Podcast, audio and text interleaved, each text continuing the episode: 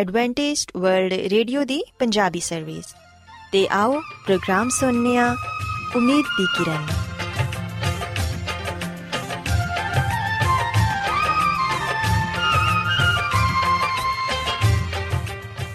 ਸਾਥਿਓ, ਮੈਂ ਤੁਹਾਡੀ ਮੇਜ਼ਬਾਨ ਫਰਾਜ਼ ਸਲੀਮ, ਪ੍ਰੋਗਰਾਮ ਉਮੀਦ ਦੀ ਕਿਰਨ ਦੇ ਨਾਲ ਤੁਹਾਡੀ ਖidmat 'ਚ ਹਾਜ਼ਰ ਹਾਂ।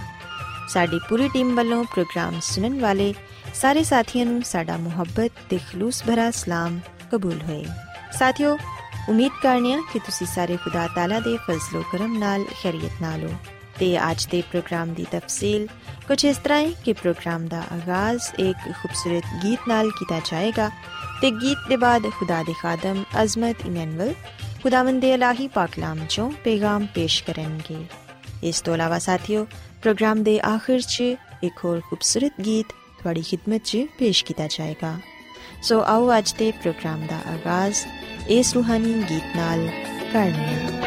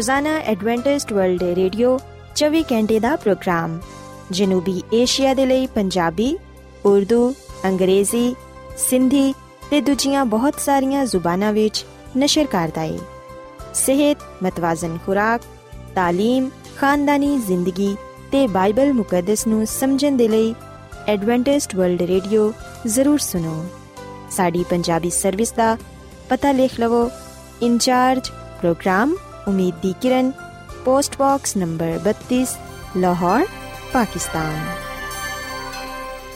Adventist world radio ਵੱਲੋਂ ਪ੍ਰੋਗਰਾਮ ਉਮੀਦ ਦੀ ਕਿਰਨ ਪੇਸ਼ ਕੀਤਾ ਜਾ ਰਿਹਾ ਹੈ ਸਾਥਿਓ, ਹੁਣ ਵੇਲਾ ਹੈ ਕਿ ਪਾਦਰੀ ਅਜ਼ਮਤ ਇਮਨੁਅਲ ਖੁਦਾਵੰਦ ਦੇ ਲਾਹੀ ਪਾਕਲਾਮ ਚੋਂ ਪੈਗਾਮ ਪੇਸ਼ ਕਰਨ। ਆਜੋ ਸਾਨੂੰ ਬਾਈਬਲ ਮੁਕੱਦਸ ਚੋਂ ਇਹ ਦੱਸਣਗੇ ਕਿ ਖੁਦਾਵੰਦ ਸਾਨੂੰ ਕਦੋਂ ਆਪਣੀ ਬਾਦਸ਼ਾਹਤ 'ਚ ਲੈ ਕੇ ਜਾਣਗੇ। ਸੋ ਆਓ ਸਾਥਿਓ, ਹੁਣ ਪਾਦਰੀ ਸਾਹਿਬ ਕੋਲੋਂ ਪੈਗਾਮ ਸੁਣਨੇ ਆ ਯਿਸੂ ਮਸੀਹ ਦੇ ਨਾਮ ਵਿੱਚ ਸਾਰੇ ਸਾਥੀਆਂ ਨੂੰ ਸਲਾਮ। ਸਾਥਿਓ, ਆਓ ਆਪਣੇ ਈਮਾਨ ਦੀ ਮਜ਼ਬੂਤੀ ਤੇ ਈਮਾਨ ਦੀ ਤਰੱਕੀ ਦੇ ਲਈ ਖੁਦਾਵੰਦ ਦੇ ਕਲਾਮ ਨੂੰ ਸੁਣਨੇ ਆ। ਅੱਜ ਅਸੀਂ ਬਾਈਬਲ ਮੁਕੱਦਸ ਚੋਂ ਇਸ ਗੱਲ ਨੂੰ ਸਿੱਖਣ ਦੀ ਤੇ ਜਾਣਨ ਦੀ ਕੋਸ਼ਿਸ਼ ਕਰਾਂਗੇ ਕਿ ਅਸੀਂ ਕਦੋਂ ਆਸਮਾਨ ਦੀ ਬਾਦਸ਼ਾਹਤ ਵਿੱਚ ਜਾਵਾਂਗੇ। ਆਓ ਸਾਥੀਓ, ਅਸੀਂ ਬਾਈਬਲ ਮੁਕੱਦਸ ਦੇ ਨਵੇਂ ਏਧਨਾਮੇ ਵਿੱਚ ਯਹੋਨਾ ਰਸੂਲ ਦੀ ਮਾਰਫਤ ਲਿਖੀ ਗਈ ਅੰਜੀਲ ਇਹਦੇ 14ਵੇਂ ਬਾਬ ਦੀ ਪਹਿਲੀ ਐਤੋਂ ਲੈ ਕੇ ਤੀਜੀ ਤੱਕ ਪੜ੍ਹੀਏ, ਇੱਥੇ ਅਸੀਂ ਯਿਸੂ ਮਸੀਹ ਦੇ ਕਲਾਮ ਨੂੰ ਪਾਣੇ ਆ ਯਿਸੂ ਮਸੀਹ ਨੇ ਫਰਮਾਇਆ, ਤੁਹਾਡਾ ਦਿਲ ਨਾ ਘਬਰਾਏ, ਤੁਸੀਂ ਖੁਦਾ ਤੇ ਈਮਾਨ ਰੱਖਦੇ ਹੋ, ਮੇਰੇ ਤੇ ਵੀ ਈਮਾਨ ਰੱਖੋ। ਮੇਰੇ ਬਾਪ ਦੇ ਘਰ ਵਿੱਚ ਬਹੁਤ ਸਾਰੇ ਮਕਾਨ ਨੇ। ਅਗਰ ਨਾ ਹੁੰਦੇ ਤੇ ਮੈਂ ਤੁਹਾਨੂੰ ਕਹਿ ਦਿੰਦਾ, ਕਿਉਂਕਿ ਮੈਂ ਜਾਣਾ ਵਾਂ ਤਾਂ ਕਿ ਤੁਹਾਡੇ ਲਈ ਜਗ੍ਹਾ ਤਿਆਰ ਕਰਾਂ। ਤੇ ਅਗਰ ਜਾ ਕੇ ਮੈਂ ਤੁਹਾਡੇ ਲਈ ਜਗ੍ਹਾ ਤਿਆਰ ਕਰਾਂ ਤੇ ਫਿਰ ਆ ਕੇ ਤੁਹਾਨੂੰ ਮੈਂ ਆਪਣੇ ਨਾਲ ਲੈ ਜਾਵਾਂਗਾ ਤਾਂ ਕਿ ਜਿੱਥੇ ਮੈਂ ਵਾਂ ਉੱਥੇ ਤੁਸੀਂ ਵੀ ਹੋਵੋ। ਸਾਥੀਓ, ਜਦੋਂ ਅਸੀਂ ਇਸ ਸਵਾਲ ਦੇ ਬਾਰੇ ਸੋਚਨੇ ਆ ਕਿ ਇਨਸਾਨ ਕਦੋਂ ਆਸਮਾਨ ਦੀ ਬਾਦਸ਼ਾਹਤ ਵਿੱਚ ਜਾਵੇਗਾ, ਉਸ ਵੇਲੇ ਬਹੁਤ ਸਾਰੇ ਖਿਆਲਾਤ ਸਾਡੇ ਜ਼ਿਹਨਾਂ ਵਿੱਚ ਆਉਂਦੇ ਨੇ। ਤੇ ਅਸੀਂ ਵੇਖਨੇ ਆ ਕਿ ਇਸ ਦੁਨੀਆ ਵਿੱਚ ਬਹੁਤ ਸਾਰੇ ਐਸੇ ਲੋਕ ਨੇ ਜਿਹੜੇ ਕਿ ਇਸ ਸਵਾਲ ਦਾ ਜਵਾਬ ਆ ਦਿੰਦੇ ਨੇ ਕਿ ਇਨਸਾਨ ਮਰਨ ਦੇ ਬਾਅਦ ਆਸਮਾਨ ਤੇ ਚਲਾ ਜਾਂਦਾ ਹੈ। ਉਹ ਖੁਦਾ ਦੇ ਕੋਲ ਚਲਾ ਜਾਂਦਾ ਹੈ, ਉਹ ਆਸਮਾਨੀ ਬਾਦਸ਼ਾਹਤ ਵਿੱਚ ਚਲਾ ਜਾਂਦਾ ਹੈ। ਸੋ ਬਹੁਤ ਸਾਰੇ ਲੋਕ ਨਾ ਸਿਰਫ ਆ ਗੱਲ ਕਹਿੰਦੇ ਨੇ, ਬਲਕਿ ਉਹ ਇਸ ਗੱਲ ਤੇ ਈਮਾਨ ਵੀ ਰੱਖਦੇ ਨੇ। ਸਾਥੀਓ, ਬਹੁਤ ਸਾਰੇ ਲੋਕਾਂ ਦਾ ਕਹਿਣਾ ਹੈ ਕਿ ਅਗਰ ਕੋਈ ਰਾਸਤਬਾਜ਼ ਬੰਦਾ, ਦੁਆਗੋ ਬੰਦਾ, ਨਮਾਜ਼ਾਂ ਪੜਨ ਵਾਲਾ ਬੰਦਾ ਜਦੋਂ ਉਹ ਮਰ ਜਾਂਦਾ ਹੈ, ਉਹ ਮਰਨ ਦੇ ਬਾਅਦ ਆਪਣੇ ਅੱਛੇ ਕੰਮਾਂ ਦੀ ਵਜ੍ਹਾ ਤੋਂ, ਨੇਕ ਅਮਾਲ ਦੀ ਵਜ੍ਹਾ ਤੋਂ, ਅੱਛੀ ਜ਼ਿੰਦਗੀ گزارਣ ਦੀ ਵਜ੍ਹਾ ਤੋਂ ਮਰਨ ਦੇ ਬਾਅਦ ਆਸਮਾਨ ਤੇ ਚਲਾ ਜਾਂਦਾ ਹੈ। ਜਦਕਿ ਬੁਰਾ ਬੰਦਾ ਜਿਨੇ ਗੁਨਾਹ ਵਿੱਚ ਜ਼ਿੰਦਗੀ گزارੀ ਹੁੰਦੀ ਏ ਜਿਨੇ ਇਸ ਦੁਨੀਆਂ ਵਿੱਚ ਰਹਿੰਦੇ ਹੋਇਆਂ ਬੁਰੇ ਕੰਮ ਕੀਤੇ ਹੁੰਦੇ ਨੇ, ਜਿਹਦੇ ਅਮਾਲ ਬੁਰੇ ਹੁੰਦੇ ਨੇ, ਜਿਨੇ ਕੋਈ ਨੇਕੀ ਨਹੀਂ ਕੀਤੀ ਹੁੰਦੀ, ਨਮਾਜ਼ਾਂ ਜਾਂ ਦੁਆਵਾਂ ਨਹੀਂ ਕੀਤੀਆਂ ਹੁੰਦੀਆਂ, ਜਿਨੇ ਰਾਸਤਬਾਜ਼ੀ ਦੀ ਜ਼ਿੰਦਗੀ ਇਸ ਦੁਨੀਆਂ ਵਿੱਚ ਨਹੀਂ ਗੁਜ਼ਾਰੀ। ਉਹ ਮਰਨ ਦੇ ਬਾਅਦ ਆਸਮਾਨ ਤੇ ਨਹੀਂ ਜਾਂਦਾ, ਬਲਕਿ ਉਹ ਜਹੰਨਮ ਵਿੱਚ ਚਲਾ ਜਾਂਦਾ ਹੈ। ਸਾਥੀਓ, ਬੇਸ਼ੱਕ ਮੁxtਲਿਫ ਖਿਆਲਾਤ ਮੁxtਲਿਫ ਗੱਲਾਂ ਇਸ ਦੁਨੀਆਂ ਵਿੱਚ ਪਾਇਆ ਜਾਂਦੀਆਂ ਨੇ। ਬਹੁਤ ਸਾਰੇ ਲੋਕ ਇਹਨਾਂ ਗੱਲਾਂ ਨੂੰ ਮੰਨਦੇ ਨੇ ਤੇ ਬਹੁਤ ਸਾਰੇ ਲੋਕ ਇਹਨਾਂ ਗੱਲਾਂ ਨੂੰ ਨਹੀਂ ਵੀ ਮੰਨਦੇ। ਤੇ ਬਹੁਤ ਸਾਰੇ ਇੰਜ ਦੇ ਵੀ ਲੋਕ ਨੇ ਇਸ ਦੁਨੀਆਂ ਵਿੱਚ ਜਿਹੜੇ ਕਿ ਅਜੇ ਵੀ ਇਸ ਗੱਲ ਨੂੰ ਜਾਣਨਾ ਚਾਹੁੰਦੇ ਨੇ, ਇਸ ਗੱਲ ਨੂੰ ਸਿੱਖਣਾ ਚਾਹੁੰਦੇ ਨੇ ਕਿ ਇਨਸਾਨ ਕਦੋਂ ਆਸਮਾਨ ਤੇ ਜਾਵੇਗਾ, ਕਦੋਂ ਉਹ ਆਸਮਾਨੀ ਬਾਦਸ਼ਾਹਤ ਵਿੱਚ ਖੁਦਾਮਦ ਆਪਣੇ ਖੁਦਾ ਦੇ ਨਾਲ ਰਹੇਗਾ। ਸਾਥੀਓ, ਅਗਰ ਮੈਂ ਤੁਹਾਡੇ ਕੋਲੋਂ ਆ ਸਵਾਲ ਕਰਾਂ ਕਿ ਤੁਸੀਂ ਕੀ ਸੋਚਦੇ ਹੋ ਕਿ ਇਨਸਾਨ ਕਦੋਂ ਆਸਮਾਨ ਤੇ ਜਾਵੇਗਾ? ਕਿ ਇਨਸਾਨ ਮਰਨ ਦੇ ਬਾਅਦ ਆਸਮਾਨ ਤੇ ਚਲਾ ਜਾਂਦਾ ਹੈ ਜਾਂ ਫਿਰ ਕਿਸੇ ਹੋਰ ਵੇਲੇ ਉਹ ਆਸਮਾਨ ਤੇ ਜਾਏਗਾ। ਆਓ ਸਾਥੀਓ, ਅਸੀਂ ਬਾਈਬਲ ਮੁਕੱਦਸ ਚੋਂ ਇਸ ਸਚਾਈ ਨੂੰ, ਇਸ ਹਕੀਕਤ ਨੂੰ ਜਾਣਨ ਦੀ ਕੋਸ਼ਿਸ਼ ਕਰੀਏ ਕਿ ਇਨਸਾਨ ਕਦੋਂ ਆਸਮਾਨ ਤੇ ਜਾਏਗਾ, ਕਦੋਂ ਉਹ ਖੁਦਾ ਕੋਲ ਜਾਏਗਾ ਖੁਦਾਵੰਦ ਆਪਣੇ ਖੁਦਾ ਦੇ ਨਾਲ ਆਸਮਾਨੀ ਬਾਦਸ਼ਾਹਤ ਵਿੱਚ ਰਹੇਗਾ। ਸੋ ਸਭ ਤੋਂ ਪਹਿਲਾਂ ਮੈਂ ਤੁਹਾਨੂੰ ਆ ਗੱਲ ਦੱਸਣਾ ਚਾਹਨਾ ਵਾਂ, ਅਸੀਂ ਹਮੇਸ਼ਾ ਇਸ ਗੱਲ ਨੂੰ ਯਾਦ ਰੱਖੀਏ ਕਿ ਆਸਮਾਨ ਇੱਕ ਹਕੀਕੀ ਜਗ੍ਹਾ ਹੈ। ਆਸਮਾਨ ਇੱਕ ਐਸੀ ਜਗ੍ਹਾ ਹੈ ਜਿੱਥੇ ਆਸਮਾਨ ਤੇ ਜ਼ਮੀਨ ਦਾ ਖਾਲਕ ਤੇ ਮਾਲਿਕ ਰਹਿੰਦਾ ਹੈ ਔਰ ਫਿਰ ਬਹੁਤ ਸਾਰੇ ਫਰਿਸ਼ਤੇ ਖੁਦਾਮਦ ਖੁਦਾ ਦੇ ਨਾਲ ਰਹਿੰਦੇ ਨੇ। ਆਸਮਾਨ ਨਾ ਸਿਰਫ ਇੱਕ ਹਕੀਕੀ ਜਗ੍ਹਾ ਹੈ, ਬਲਕਿ ਆ ਜਲਾਲੀ ਜਗ੍ਹਾ ਹੈ। ਇੱਕ ਐਸੀ ਜਗ੍ਹਾ ਜਿੱਥੇ ਖੁਦਾ ਦਾ ਜਲਾਲ ਪਾਇਆ ਜਾਂਦਾ ਹੈ। ਇੱਕ ਐਸੀ ਜਗ੍ਹਾ ਜਿਹੜੀ ਕਿ ਖੂਬਸੂਰਤ ਹੈ, ਉਥੇ ਗੁਨਾਹ ਨਹੀਂ ਪਾਇਆ ਜਾਂਦਾ। ਦੁੱਖ, ਮੁਸੀਬਤ, ਬਿਮਾਰੀ ਨਹੀਂ ਪਾਈ ਜਾਂਦੀ, ਮੌਤ ਦਾ ਨਾਮੋ ਨਿਸ਼ਾਨ ਨਹੀਂ ਪਾਇਆ ਜਾਂਦਾ, ਬਲਕਿ ਉਥੇ ਅਮਨ, ਸਕੂਨ, ਸਲਾਮਤੀ ਏ ਪਾਕੀਜ਼ਗੀ ਏ ਫਰਿਸ਼ਤੇ ਖੁਦਾ ਦੀ ਇਬਾਦਤ ਕਰਦੇ ਨੇ ਤੇ ਖੁਦਾਵੰਦ ਆਪਣੇ ਖੁਦਾ ਦੇ ਨਾਲ ਰਹਿੰਦੇ ਨੇ। ਸੋ ਯਕੀਨਨ ਸਾਥੀਓ, ਅਸੀਂ ਆਸਮਾਨ ਤੇ ਰਹਿਣਾ ਪਸੰਦ ਕਰਾਂਗੇ। ਉਹਦੀ ਆ ਵਜ੍ਹਾ ਹੈ ਕਿ ਉਥੇ ਖੁਦਾਵੰਦ ਖੁਦਾ ਰਹਿੰਦਾ ਹੈ, ਜਿਨੇ ਸਾਨੂੰ ਬਣਾਇਆ ਹੈ, ਜਿਹਦੇ ਹੱਥ ਦੀ ਅਸੀਂ ਕਾਰਾਗਰੀ ਆ ਤੇ ਯਕੀਨਨ ਅਸੀਂ ਫਰਿਸ਼ਤਿਆਂ ਦੇ ਨਾਲ ਵੀ ਰਹਿਣਾ ਪਸੰਦ ਕਰਾਂਗੇ। ਬਹੁਤ ਸਾਰੇ ਲੋਕ ਨੇ ਜਿਹੜੇ ਕਿ ਇਸ ਦੁਨੀਆਂ ਵਿੱਚ ਰਹਿੰਦੇ ਹੋਏ ਆ, ਫਰਿਸ਼ਤਿਆਂ ਨੂੰ ਵੇਖਣਾ ਚਾਹੁੰਦੇ ਨੇ। ਉਹ ਚਾਹੁੰਦੇ ਨੇ ਕਿ ਫਰਿਸ਼ਤੇ ਉਹਨਾਂ ਦੇ ਨਾਲ ਰਹਿਣ, ਉਹਨਾਂ ਦੀ ਹਿਫਾਜ਼ਤ ਕਰਨ, ਉਹਨਾਂ ਦੇ ਨਾਲ ਗੱਲਬਾਤ ਕਰਨ, ਉਹਨਾਂ ਦੇ ਨਾਲ ਰਹਿਣ। ਸੋ ਜਦੋਂ ਇਨਸਾਨ ਆਸਮਾਨ ਤੇ ਜਾਏਗਾ, ਉਸ ਵੇਲੇ ਉਹ ਖੁਦਾਵੰਦ ਆਪਣੇ ਖੁਦਾ ਦੇ ਨਾਲ ਔਰ ਫਿਰ ਫਰਿਸ਼ਤਿਆਂ ਦੇ ਨਾਲ ਰਹੇਗਾ। ਸਾਥੀਓ, ਜਦੋਂ ਇਨਸਾਨ ਆਸਮਾਨ ਤੇ ਜਾਏਗਾ, ਉਸ ਵੇਲੇ ਉਹਦੀ ਸੋਚ, ਉਹਦੀ ਅਕਲ, ਉਹਦਾ ਦਿਮਾਗ ਬਿਲਕੁਲ ਨਵਾਂ ਹੋਏਗਾ। ਯਾਨੀ ਕਿ ਇਨਸਾਨ ਦੇ ਅੰਦਰ, ਉਹਦੇ ਜ਼ਿਹਨਾਂ ਵਿੱਚ, ਉਹਦੇ ਖਿਆਲਾਤ ਵਿੱਚ ਗੁਨਾਹ ਜਾਂ ਗੁਨਾਹ ਦਾ ਨਾਮੋ ਨਿਸ਼ਾਨ ਨਹੀਂ ਹੋਏਗਾ, ਬਲਕਿ ਉਹ ਇੱਕ ਨਵਾਂ ਮਖਲੂਕ ਹੋਏਗਾ। ਤੇ ਜਿਸ ਤਰ੍ਹਾਂ ਫਰਿਸ਼ਤੇ ਖੁਦਾ ਦੀ ਇਬਾਦਤ ਕਰਦੇ ਨੇ, ਉਹ ਵੀ ਖੁਦਾ ਦੀ ਇਬਾਦਤ ਕਰਨਗੇ ਤੇ ਖੁਦਾਵੰਦ ਆਪਣੇ ਖੁਦਾ ਦੇ ਨਾਲ ਰਹਿਣਗੇ। ਸਾਥੀਓ, ਆਸਮਾਨ ਤੇ ਇਨਸਾਨ ਕਦੋਂ ਜਾਏਗਾ? ਕਦੋਂ ਇਨਸਾਨ ਆਸਮਾਨ ਦੀ ਬਾਦਸ਼ਾਹਤ ਵਿੱਚ ਦਾਖਲ ਹੋਏਗਾ? ਬਾਈਬਲ ਮੁਕੱਦਸ ਸਾਨੂੰ ਇਹਦੇ ਬਾਰੇ تعلیم ਦਿੰਦੀ ਹੈ ਬਾਈਬਲ ਮੁਕੱਦਸ ਸਾਨੂੰ ਸਚਾਈ ਦਾ ਪੈਗਾਮ ਪਹੁੰਚਾਉਂਦੀ ਹੈ ਸੋ ਜਿਵੇਂ ਕਿ ਅਸਾਂ ਯਹੋਨਾ ਦੀ ਅੰਜੀਲ ਦੇ 14ਵੇਂ ਬਾਬ ਦੀ ਪਹਿਲੀ ਆਇਤ ਤੋਂ ਲੈ ਕੇ ਤੀਜੀ ਆਇਤ ਤੱਕ ਪੜ੍ਹਿਆ ਯਿਸੂ ਮਸੀਹ ਨੇ ਫਰਮਾਇਆ ਕਿ ਤੁਹਾਡਾ ਦਿਲ ਨਾ ਘਬਰਾਏ ਤੁਸੀਂ ਖੁਦਾ ਤੇ ਈਮਾਨ ਰੱਖਦੇ ਹੋ ਮੇਰੇ ਤੇ ਵੀ ਈਮਾਨ ਰੱਖੋ ਮੇਰੇ ਬਾਪ ਦੇ ਘਰ ਵਿੱਚ ਬਹੁਤ ਸਾਰੇ ਮਕਾਨ ਨੇ ਅਗਰ ਨਾ ਹੁੰਦੇ ਤਾਂ ਮੈਂ ਤੁਹਾਨੂੰ ਕਹਿ ਦਿੰਦਾ ਕਿਉਂਕਿ ਮੈਂ ਜਾਣਾ ਵਾਂ ਤਾਂ ਕਿ ਤੁਹਾਡੇ ਲਈ ਜਗ੍ਹਾ ਤਿਆਰ ਕਰਾਂ ਤੇ ਅਗਰ ਜਾ ਕੇ ਮੈਂ ਤੁਹਾਡੇ ਲਈ ਜਗ੍ਹਾ ਤਿਆਰ ਕਰਾਂ ਤੇ ਫਿਰ ਆ ਕੇ ਤੁਹਾਨੂੰ ਮੈਂ ਆਪਣੇ ਨਾਲ ਲੈ ਜਾਵਾਂਗਾ ਤਾਂ ਕਿ ਜਿੱਥੇ ਮੈਂ ਵਾਂ, ਉੱਥੇ ਤੁਸੀਂ ਵੀ ਹੋਵੋ। ਸੋ ਬਾਈਬਲ ਮੁਕੱਦਸ ਦੇ ਇਸ ਹਵਾਲੇ ਦੇ ਮੁਤਾਬਿਕ ਅਸੀਂ ਇਸ ਸਚਾਈ ਨੂੰ ਜਾਣਨ ਵਾਲੇ ਬੰਨੇ ਆ ਕਿ ਇਨਸਾਨ ਆਸਮਾਨ ਦੀ ਬਾਦਸ਼ਾਹਤ ਵਿੱਚ ਜਾਂ ਆਸਮਾਨ ਤੇ ਉਸ ਵੇਲੇ ਜਾਏਗਾ ਜਦੋਂ ਯਿਸੂ ਮਸੀਹ ਇਨਸਾਨ ਨੂੰ ਆਸਮਾਨ ਤੇ ਲੈ ਕੇ ਜਾਏਗਾ। ਉਸ ਤੋਂ ਪਹਿਲਾਂ ਇਨਸਾਨ ਦਾ ਆਸਮਾਨ ਤੇ ਜਾਂ ਆਸਮਾਨੀ ਬਾਦਸ਼ਾਹਤ ਵਿੱਚ ਜਾਣਾ ਨਾਮੁਮਕਿਨ ਹੈ। ਸਾਥੀਓ, ਸ਼ਾਇਦ ਤੁਸੀਂ ਸਵਾਲ ਕਰੋ ਕਿ ਅੱਜ ਜਦੋਂ ਇਨਸਾਨ ਮਰ ਜਾਂਦਾ ਹੈ, ਤੇ ਫਿਰ ਉਹ ਕਿੱਥੇ ਜਾਂਦਾ ਹੈ? ਰਾਸਤਬਾਜ਼ ਲੋਕ, ਖੁਦਾ ਦੇ ਲੋਕ ਮਰਨ ਦੇ ਬਾਅਦ ਕਿੱਥੇ ਫਿਰ ਜਾਂਦੇ ਨੇ? ਸਾਥੀਓ, ਬਾਈਬਲ ਮੁਕੱਦਸ ਦੇ ਮੁਤਾਬਿਕ ਮੈਂ ਤੁਹਾਨੂੰ ਇਹ ਗੱਲ ਦੱਸਣਾ ਚਾਹਨਾ ਵਾਂ ਕਿ ਜਦੋਂ ਅਸੀਂ ਮਰ ਜਾਂਦੇ ਆ ਉਸ ਵੇਲੇ ਅਸੀਂ ਬੇਹੋਸ਼ੀ ਦੀ ਹਾਲਤ ਵਿੱਚ ਹੁੰਨੇ ਆ ਤੇ ਬਾਈਬਲ ਮੁਕੱਦਸ ਇਸ ਮੌਤ ਨੂੰ ਜਾਂ ਇਸ ਬੇਹੋਸ਼ੀ ਦੀ ਹਾਲਤ ਨੂੰ ਨੀਂਦ ਜਾਂ ਸੋ ਜਾਣ ਨਾਲ ਤਸ਼ਬੀਹ ਦਿੰਦੀ ਹੈ ਜਿਹੜਾ ਵੀ ਸ਼ਖਸ ਭਾਵੇਂ ਉਹ ਰਾਸਤਾਬਾਜ਼ ਹੋਏ ਜਾਂ ਗੁਨਾਹਗਾਰ, ਜਦੋਂ ਉਹ ਮਰ ਜਾਂਦਾ ਹੈ, ਉਸ ਵੇਲੇ ਉਹ ਕਬਰ ਵਿੱਚ ਸੁੱਤਾ ਰਹਿੰਦਾ ਹੈ। ਉਹ ਨਾ ਤੇ ਆਸਮਾਨ ਤੇ ਜਾਂਦਾ ਹੈ ਤੇ ਨਾ ਹੀ ਉਹ ਜਹਨਮ ਵਿੱਚ ਜਾਂਦਾ ਹੈ। ਕਿਉਂਕਿ ਯਿਸੂ ਮਸੀਹ ਦੀ ਦੂਜੀ ਆਮਦ ਤੇ ਰਾਸਤਾਬਾਜ਼ ਲੋਕਾਂ ਨੂੰ ਉਹਨਾਂ ਦੇ ਈਮਾਨ ਦਾ ਅਜਰ ਦਿੱਤਾ ਜਾਏਗਾ ਤੇ ਬਦਕਾਰਾਂ ਨੂੰ ਉਹਨਾਂ ਦੇ ਕੰਮਾਂ ਦਾ ਬਦਲਾ ਦਿੱਤਾ ਜਾਏਗਾ। ਯਿਸੂ ਮਸੀਹ ਨੇ ਫਰਮਾਇਆ, ਯਹੋਨਾ ਦੀ ਅੰਜੀਲ ਦੇ 5 ਬਾਬ ਦੀ 28ਵੀਂ ਤੇ 29ਵੀਂ ਆਇਤ ਵਿੱਚ ਕਿ ਇਸ ਗੱਲ ਤੋਂ ਹੈਰਾਨ ਨਾ ਹੋਵੋ ਕਿਉਂਕਿ ਉਹ ਵੇਲਾ ਆਂਦਾ ਹੈ ਕਿ ਜਿੰਨੇ ਕਬਰਾਂ ਵਿੱਚ ਹੋਣਗੇ, ਉਹਦੀ ਆਵਾਜ਼ ਸੁਣ ਕੇ ਨਿਕਲਣਗੇ। ਜਿਨ੍ਹਾਂ ਨੇ ਨੇਕੀ ਕੀਤੀ ਹੋਏਗੀ ਜ਼ਿੰਦਗੀ ਦੀ ਕਿਆਮਤ ਦੇ ਲਈ ਤੇ ਜਿਨ੍ਹਾਂ ਨੇ ਬਦੀ ਕੀਤੀ ਹੋਏਗੀ ਸਜ਼ਾ ਦੀ ਕਿਆਮਤ ਦੇ ਲਈ। ਔਰ ਫਿਰ ਅਸੀਂ ਮੁਕਾਸ਼ਵਾ ਦੀ ਕਿਤਾਬ ਦੇ 22ਵੇਂ ਬਾਬ ਦੀ 12ਵੀਂ ਆਇਤ ਵਿੱਚ ਯਿਸੂ ਮਸੀਹ ਦੇ ਕਲਾਮ ਨੂੰ ਪਾਣੇ ਆ ਯਿਸੂ ਮਸੀਹ ਨੇ ਫਰਮਾਇਆ ਕਿ ਵੇਖ, ਮੈਂ ਜਲਦ ਆਉਣ ਵਾਲਾ ਵਾਂ ਤੇ ਹਰ ਇੱਕ ਦੇ ਕੰਮ ਦੇ ਮੁਆਫਿਕ ਦੇਣ ਦੇ ਲਈ ਅਜਰ ਮੇਰੇ ਕੋਲ ਹੈ ਸੋ ਯਿਸੂ ਮਸੀਹ ਦਾ ਆ ਫਰਮਾਨ ਹੈ ਕਿ ਜਿਨ੍ਹਾਂ ਨੇ ਰਾਸਤਬਾਜ਼ੀ ਦੀ ਜ਼ਿੰਦਗੀ گزارੀ ਹੋਏਗੀ ਮੈਂ ਆਪਣੀ ਦੂਜੀ ਆਮਦ ਤੇ ਉਹਨਾਂ ਨੂੰ ਉਹਨਾਂ ਦੇ ਈਮਾਨ ਦਾ ਅਜਰ ਦਵਾਂਗਾ ਉਹਨਾਂ ਨੂੰ ਜ਼ਿੰਦਗੀ ਦਵਾਂਗਾ ਤੇ ਆਸਮਾਨ ਤੇ ਲੈ ਜਾਵਾਂਗਾ ਸਾਥੀਓ ਆ ਗੱਲ ਯਾਦ ਰੱਖੋ ਕਿ ਯਿਸੂ ਮਸੀਹ ਦੀ ਦੂਜੀ ਆਮਦ ਤੇ ਸਿਰਫ ਰਾਸਤਬਾਜ਼ ਮੁਰਦੇ ਜੀ ਉਠਣਗੇ ਸਿਰਫ ਰਾਸਤਬਾਜ਼ ਲੋਗ ਜ਼ਿੰਦਗੀ ਪਾਣਗੇ ਤੇ ਉਹ ਆਸਮਾਨ ਦੀ ਬਾਦਸ਼ਾਹਤ ਵਿੱਚ ਚਲੇ ਜਾਣਗੇ ਯਾਨੀ ਕਿ ਯਿਸੂ ਮਸੀਹ ਦੀ ਦੂਜੀ ਆਮਦ ਤੇ ਇਨਸਾਨ ਆਸਮਾਨ ਤੇ ਜਾਏਗਾ। ਉਸ ਤੋਂ ਪਹਿਲੂ ਇਨਸਾਨ ਆਸਮਾਨ ਤੇ ਨਹੀਂ ਜਾ ਸਕਦਾ।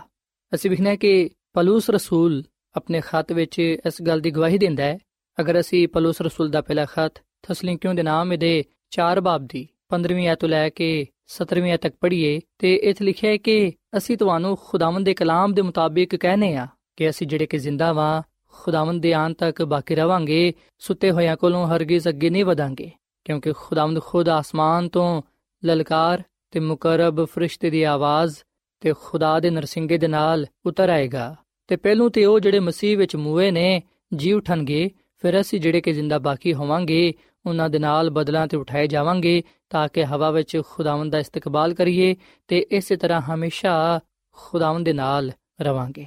ਸੋ ਬਾਈਬਲ ਮੁਕੱਦਸ ਦਾ ਆ ਹਵਾਲਾ ਸਾਨੂੰ ਇਸ ਗੱਲ ਦੀ ਤਾਲੀਮ ਦਿੰਦਾ ਹੈ, ਸਾਡੇ ਤੇ ਸਚਾਈ ਜ਼ਾਹਿਰ ਕਰਦਾ ਹੈ, ਸਾਨੂੰ ਇਸ ਹਕੀਕਤ ਤੋਂ ਵਾਕਿਫ ਕਰਾਂਦਾ ਹੈ ਕਿ ਯਿਸੂ ਮਸੀਹ ਦੀ ਦੂਜੀ ਆਮਦ ਤੇ ਪਹਿਲੋਂ ਉਹ ਲੋਕ ਜੀ ਉਠਣਗੇ ਉਹ ਲੋਕ ਕਬਰਾਂ ਚੋਂ ਨਿਕਲਾਂਗੇ ਜਿਹੜੇ ਕਿ ਯਿਸੂ ਮਸੀਹ ਵਿੱਚ ਸੁੱਤੇ ਹੋਏ ਹੋਣਗੇ, ਜਿਹੜੇ ਕਿ ਖੁਦਾ ਦੇ ਲੋਕ ਹੋਣਗੇ, ਰਾਸਤਬਾਜ਼ ਲੋਕ ਹੋਣਗੇ ਤੇ ਬਾਕੀ ਫਿਰ ਜਿਹੜੇ ਕਿ ਜ਼ਿੰਦਾ ਰਾਸਤਬਾਜ਼ ਇਸ ਜ਼ਮੀਨ ਤੇ ਹੋਣਗੇ, ਉਹ ਉਹਨਾਂ ਦੇ ਨਾਲ ਮਿਲ ਕੇ ਯਿਸੂ ਮਸੀਹ ਦਾ ਹਵਾ ਵਿੱਚ ਉੱਡ ਕੇ ਇਸਤਕਬਾਲ ਕਰਨਗੇ। ਤੇ ਯਿਸੂ ਮਸੀਹ ਉਹਨਾਂ ਨੂੰ ਆਪਣੇ ਨਾਲ ਫਿਰ ਲੈ ਜਾਏਗਾ। ਸੋ ਸਾਥੀਓ, ਯਿਸੂ ਮਸੀਹ ਦੀ ਦੂਜੀ ਆਮਦ ਤੇ ਰਾਸਤਬਾਜ਼ ਲੋਕ, ਖੁਦਾ ਦੇ ਲੋਕ ਆਸਮਾਨ ਤੇ ਜਾਣਗੇ। ਯਾਦ ਰੱਖੋ ਕਿ ਯਿਸੂ ਮਸੀਹ ਦੀ ਆਮਦ ਤੇ ਜਿਹੜੇ ਲੋਕ ਕਬਰਾਂ ਚੋਂ ਨਿਕਲਣਗੇ, ਜਿਹੜੇ ਕਿ ਜ਼ਿੰਦਾ ਹੋਣਗੇ, ਜਿਹੜੇ ਕਿ ਯਿਸੂ ਮਸੀਹ ਦੇ ਨਾਲ ਆਸਮਾਨ ਤੇ ਜਾਣਗੇ, ਉਹ ਮੁਬਾਰਕ ਤੇ ਮੁਕੱਦਸ ਹੋਣਗੇ। ਮੁਕਾਸ਼ਵਾ ਦੀ ਕਿਤਾਬ ਦੇ 20 ਬਾਬ ਦੀ 5ਵੀਂ ਤੇ 6ਵੀਂ ਆਇਤ ਵਿੱਚ ਆ ਗੱਲ ਲਿਖੀ ਹੋਈ ਏ ਕਿ ਜਦੋਂ ਤੱਕ ਆ ਹਜ਼ਾਰ ਬਰਸ ਪੂਰੇ ਨਾ ਹੋ ਲੈਣ ਬਾਕੀ ਮੁਰਦੇ ਜ਼ਿੰਦਾ ਨਾ ਹੋਣਗੇ। ਪਹਿਲੀ ਕਿਆਮਤ ਆਈਏ ਮੁਬਾਰਕ ਤੇ ਮੁਕੱਦਸ ਹੋਣੇ ਜਿਹੜੇ ਪਹਿਲੀ ਕਿਆਮਤ ਵਿੱਚ ਸ਼ਰੀਕ ਹੋਣ, ਉਹਨਾਂ ਤੇ ਦੂਜੀ ਮੌਤ ਦਾ ਕੁਝ ਅਸਰ ਨਹੀਂ ਹੋਏਗਾ, ਬਲਕਿ ਉਹ ਖੁਦਾ ਤੇ ਮਸੀਹ ਦੇ ਕਾਹਨ ਹੋਣਗੇ ਤੇ ਉਹ ਉਹਨਾਂ ਦੇ ਨਾਲ ਹਜ਼ਾਰ ਬਰਸ ਤੱਕ ਬਾਦਸ਼ਾਹੀ ਕਰਨਗੇ। ਸੋ ਸਾਥੀਓ, ਆਸਮਾਨ ਤੇ ਮੁਕੱਦਸ ਤੇ ਮੁਬਾਰਕ ਲੋਕ ਜਾਣਗੇ ਤੇ ਬਾਈਬਲ ਮੁਕੱਦਸ ਗੱਲ ਬਿਆਨ ਕਰਦੀ ਏ ਕਿ ਉਹ ਹਜ਼ਾਰ ਬਰਸ ਤੱਕ ਆਸਮਾਨ ਤੇ ਰਹਿਣਗੇ। ਖੁਦਾ ਤੇ ਮਸੀਹ ਦੇ ਉਹ ਕਾਹਨ ਹੋਣਗੇ, ਉਹ ਉਹਦੇ ਨਾਲ ਹਜ਼ਾਰ ਬਰਸ ਤੱਕ ਬਾਦਸ਼ਾਹੀ ਕਰਨਗੇ। ਉਦੋਂ ਬਾਅਦ ਅਸੀਂ ਵਿਖਨੇ ਕਿ ਜਦੋਂ ਹਜ਼ਾਰ ਬਰਸ ਪੂਰੇ ਹੋ ਜਾਣਗੇ, ਉਸ ਵੇਲੇ ਖੁਦਾਵੰਦ ਨਵੇਂ ਯਰੂਸ਼ਲਮ ਨੂੰ, ਯਾਨੀ ਕਿ ਆਪਣੀ ਬਾਦਸ਼ਾਹਤ ਨੂੰ, ਇਸ ਜ਼ਮੀਨ ਤੇ ਕਾਇਮ ਕਰੇਗਾ। ਫਿਰ ਇੱਕ ਨਵਾਂ ਆਸਮਾਨ ਹੋਏਗਾ, ਇੱਕ ਨਵੀਂ ਜ਼ਮੀਨ ਹੋਏਗੀ ਆ ਪਹਿਲਾ ਆਸਮਾਨ ਤੇ ਪਹਿਲੀ ਜ਼ਮੀਨ ਖਤਮ ਹੋ ਜਾਏਗੀ। ਖੁਦਾਵੰਦ ਸਭ ਕੁਝ ਨਵਾਂ ਬਣਾ ਦੇਗਾ। ਖੁਦਾ ਤੇ ਉਹਦੇ ਲੋਕ ਅਬਦੁੱਲਾਬਾਦ ਅਬਦੀ ਬਾਦਸ਼ਾਹਤ ਵਿੱਚ ਰਹਿਣਗੇ। ਸੋ ਸਾਥੀਓ ਆ ਪੈਗਾਮ ਜ਼ਿੰਦਾ ਉਮੀਦ ਦਾ ਪੈਗਾਮ ਹੈ ਆ ਪੈਗਾਮ ਖੁਸ਼ਖਬਰੀ ਦਾ ਪੈਗਾਮ ਹੈ ਇਸ ਪੈਗਾਮ ਵਿੱਚ ਸਾਡੇ ਲਈ ਤਸੱਲੀ ਪਾਈ ਜਾਂਦੀ ਏ, ਜ਼ਿੰਦਾ ਉਮੀਦ ਪਾਈ ਜਾਂਦੀ ਏ।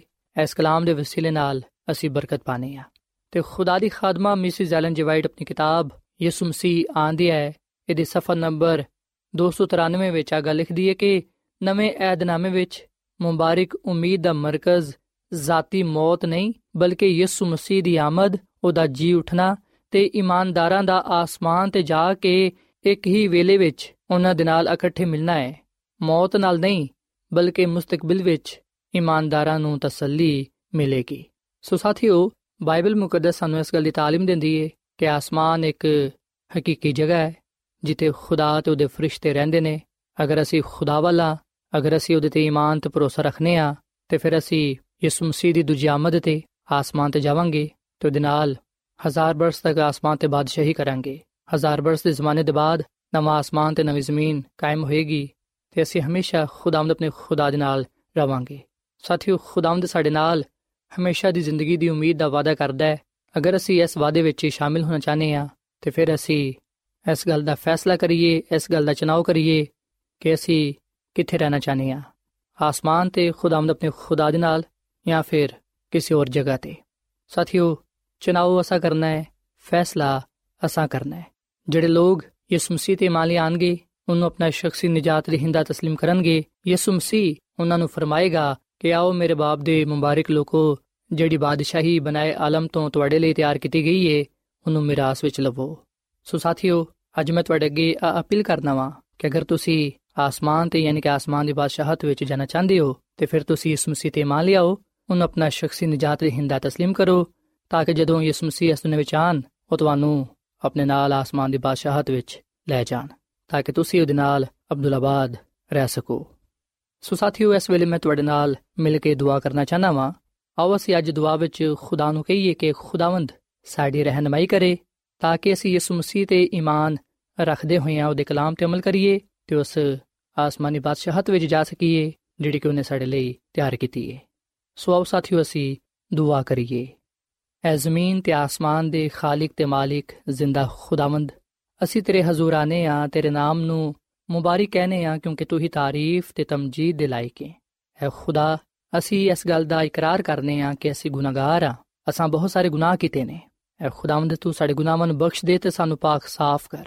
ਤੇਰੇ ਅੱਗੇ ਇਲਤਜਾ ਕਰਨੇ ਆ ਕਿ ਸਾਨੂੰ ਆਪਣੇ ਫਜ਼ਲ ਦੇ ਵਸੀਲੇ ਨਾਲ ਬਚਾ ਲੈ। ਅਸੀਂ ਯਿਸੂ ਮਸੀਹ ਤੇ ਇਮਾਨ ਲਿਆਨੇ ਆ ਤੇ ਉਹਨੂੰ ਆਪਣਾ ਨਜਾਤ ਦੇਹਿੰਦਾ تسلیم ਕਰਨੇ ਆ ਐ ਯਿਸੂ ਤੂੰ ਸਾਡੇ ਦਿਲਾਂ ਵਿੱਚ ਆ ਸਾਡੇ ਦਿਲਾਂ ਵਿੱਚ ਸਕੂਨਤ ਕਰ ਤੇ ਸਾਨੂੰ ਤੂੰ ਪਾਕ ਸਾਫ਼ ਕਰ ਐ ਖੁਦਾ ਮੈਂ ਦੁਆ ਕਰਨਾ ਵਾ ਇਹਨਾਂ ਪਰਾਵਾਂ ਵਾਸਤੇ ਨਾ ਪੈਣਾ ਵਾਸਤੇ ਜਿਨ੍ਹਾਂ ਨੇ ਤੇਰੇ ਕਲਾਮ ਨੂੰ ਸੁਨਿਆ ਹੈ ਇਹਨਾਂ ਨੂੰ ਬੜੀ ਬਰਕਤ ਦੇ ਇਹਨਾਂ ਦੇ ਖਾਨਦਾਨਾਂ ਨੂੰ ਬੜੀ ਬਰਕਤ ਦੇ ਆ ਲੋਗ ਯਿਸੂ ਮਸੀਹ ਤੇ ਈਮਾਨ ਰੱਖਦੇ ਨੇ ਤੇ ਤੇਰੇ ਕਲਾਮ ਤੇ ਅਮਲ ਕਰਦੇ ਨੇ ਐ ਖੁਦਾ ਇਹਨਾਂ ਨੂੰ ਤੂੰ ਹਮੇਸ਼ਾ ਆਪਣੇ ਨਾਲ ਵਫਾਦਾਰ ਰਹਿਣ ਦੀ ਤੌਫੀਕ ਤਾ ਫਰਮਾ ਅਗਰ ਕੋਈ ਇਹਨਾਂ 'ਚ ਬਿਮਾਰ ਹੈ ਤੇ ਉਹਦੀ ਬਿਮਾਰੀ ਨੂੰ ਤੂੰ ਦੂਰ ਕਰ ਦੇ। ਐ ਖੁਦਾਵੰਦ ਇਹਨਾਂ ਨੂੰ ਤੂੰ ਮੁਕੰਮਲ ਸ਼ਿਫਾ ਤਾ ਫਰਮਾ। ਇਹਨਾਂ ਨੂੰ, ਇਹਨਾਂ ਦੇ ਖਾਨਦਾਨਾਂ ਨੂੰ ਤੂੰ ਆਪਣੇ ਜਲਾਲ ਦੇ ਲਈ ਇਸਤੇਮਾਲ ਕਰ।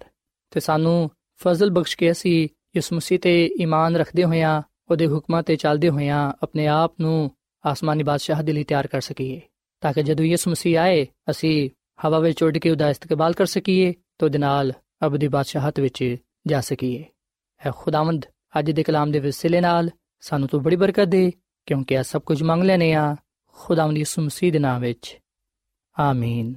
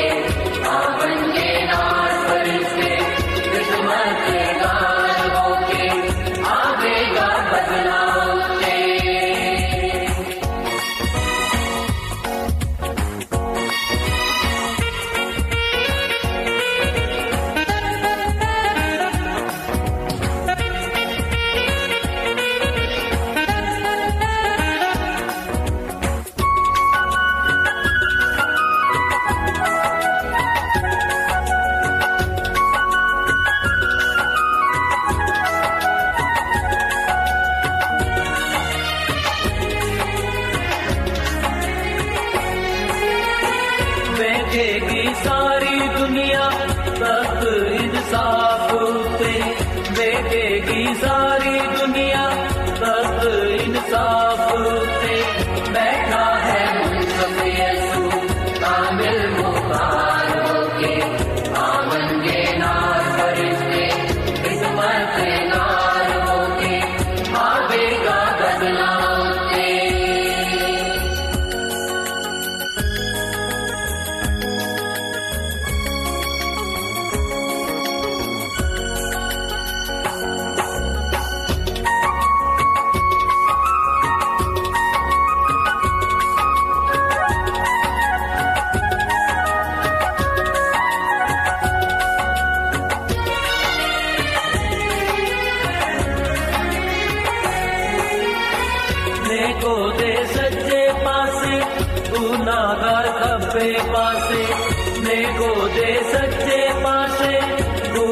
गा खबे पासे ओ बन गए हाजर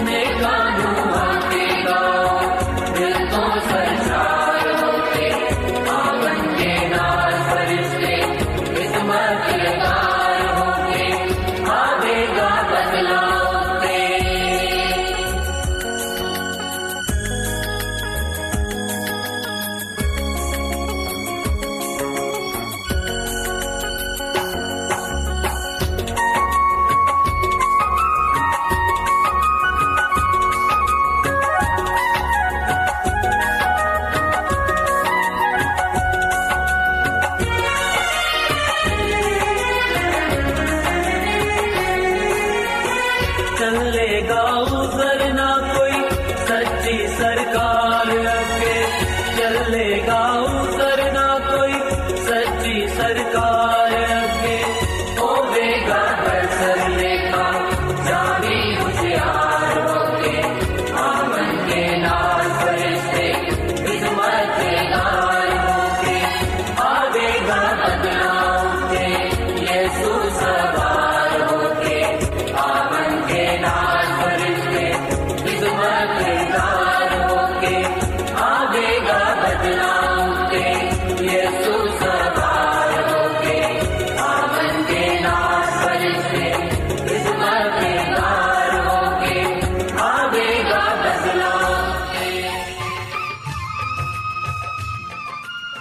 ਐਡਵੈਂਟਿਸਟ ਵਰਲਡ ਰੇਡੀਓ ਵੱਲੋਂ ਪ੍ਰੋਗਰਾਮ ਉਮੀਦ ਦੀ ਕਿਰਨ ਨਿਸ਼ਰ ਕੀਤਾ ਜਾ ਰਿਹਾ ਸੀ। ਉਮੀਦ ਕਰਨੇ ਆ ਕਿ ਅੱਜ ਦਾ ਪ੍ਰੋਗਰਾਮ ਤੁਹਾਨੂੰ ਪਸੰਦ ਆਇਆ ਹੋਵੇਗਾ। ਆਪਣੀ ਦੁਆਇਆ ਦੁਰਖਾਸਤਾਂ ਦੇ ਲਈ ਤੇ ਬਾਈਬਲ ਮੁਕੱਦਸ ਨੂੰ ਜਾਣਨ ਦੇ ਲਈ ਤੁਸੀਂ ਸਾਨੂੰ ਇਸ ਨੰਬਰ ਤੇ WhatsApp ਕਰੋ। ਨੰਬਰ ਨੋਟ ਕਰ ਲਵੋ 001 747 281 2849 ਸਾਥਿਓ, ਤੁਸੀਂ ਸਾਡੇ ਪ੍ਰੋਗਰਾਮ ਇੰਟਰਨੈਟ ਤੇ ਵੀ ਸੁਣ ਸਕਦੇ ਹੋ। ਸਾਡੀ ਵੈਬਸਾਈਟ ਹੈ www.awr.org ਕੱਲ ਇਸੇ ਵੇਲੇ ਤੇ ਇਸੇ ਫ੍ਰੀਕਵੈਂਸੀ ਤੇ ਫੇਰ ਤੁਹਾਡੇ ਨਾਲ ਮੁਲਾਕਾਤ ਹੋਏਗੀ। ਹੁਣ ਆਪਣੀ ਮੇਜ਼ਬਾਨ ਫਰਾਜ਼ ਸਲੀਮ ਨੂੰ ਇਜਾਜ਼ਤ ਦਿਓ। ਖੁਦਾ ਹਾਫਿਜ਼।